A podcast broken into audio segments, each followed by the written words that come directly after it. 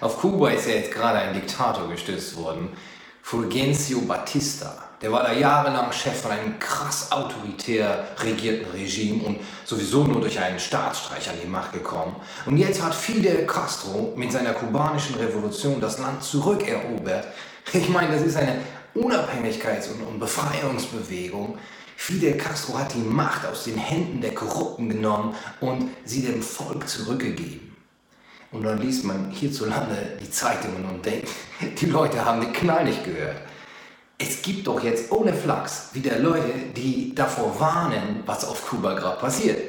Was für eine vermessene Grundhaltung ist das denn? Und Eisenhower, der Präsident von Amerika, hat sogar dazu gesa gesagt, Exil-Kubaner sollen militärisch ausgebildet werden, um Castro zu stürzen. Die Wirtschaftshilfe soll eingestellt werden und ein Embargo verhängt werden. Die Vereinigten Staaten werden es nicht zulassen, dass ein vom internationalen Kommunismus dominiertes Regime auf der westlichen Hemisphäre errichtet wird. Halt die Fresse. Nein, das, du, du kannst das gar nicht verstehen, wie es den unterdrückten KubanerInnen geht, weil du ein amerikanischer weißer Mann bist. Hallo, habt ihr euch mal angeguckt, wie es in Kuba vor Castro aussah? Ich meine, Ausbeutung, Unterdrückung des Proletariats, Ungleichheit, imperialistischer Kapitalismus pur, was super krass ist, darüber brauchen wir gar nicht zu reden. Die Frauen haben auch nur 77 Cent vom Dollar verdient für die gleiche gerollte Zigarre. Und jetzt kommt ein Fidel Castro und ein Che Guevara und übrigens auch ein ganz stabiler Dude, der, der Che, der kein Bonze geworden ist und, und nicht vom Schreibtisch aus den Helden spielt hier so einige. Da kommen die also und sorgen für neue Verhältnisse des Klassenkampfes. Endlich mal eine proletarische Revolution. Davon könnten wir hier in der BRD uns mal eine Scheibe von abschneiden. Und worüber regen sich die Leute auf? Dass ein paar Batista-Anhänger erschossen wurden, ein paar von den faschistischen Konterrevolutionären ins Gefängnis gekommen sind.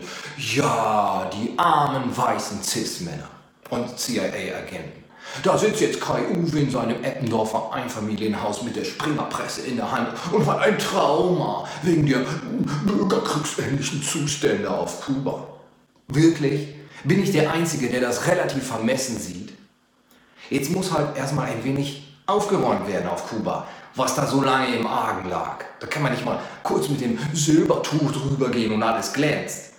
Wer einen wirklichen Umbau des Staates, der Wirtschaft und der Gesellschaft im Sinne des Marxismus-Leninismus will, der darf auch nicht zimperlich sein. Ja, wo gehobelt wird, da fallen Späne.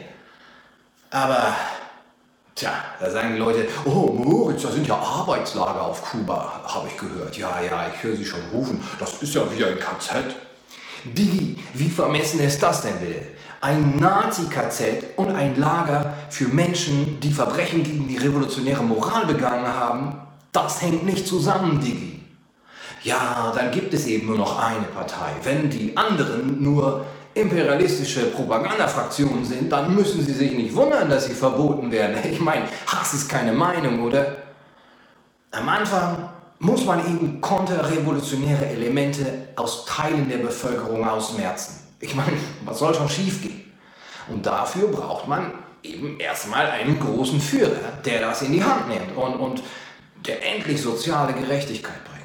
Ich denke, Fidel Castro ist genau der richtige Mann dafür. Er ist bescheiden, er hasst jeden Personenkult und das Wichtigste, er ist einer von den Guten. Ich denke, die Geschichte wird ihn freisprechen. Tja, das denke ich wirklich. Ja, also die Vermessenheit der Leute. Die waren noch nie auf Kuba und beschweren sich dann, wenn die Menschen da unabhängig sein wollen. Also, wie vermessen.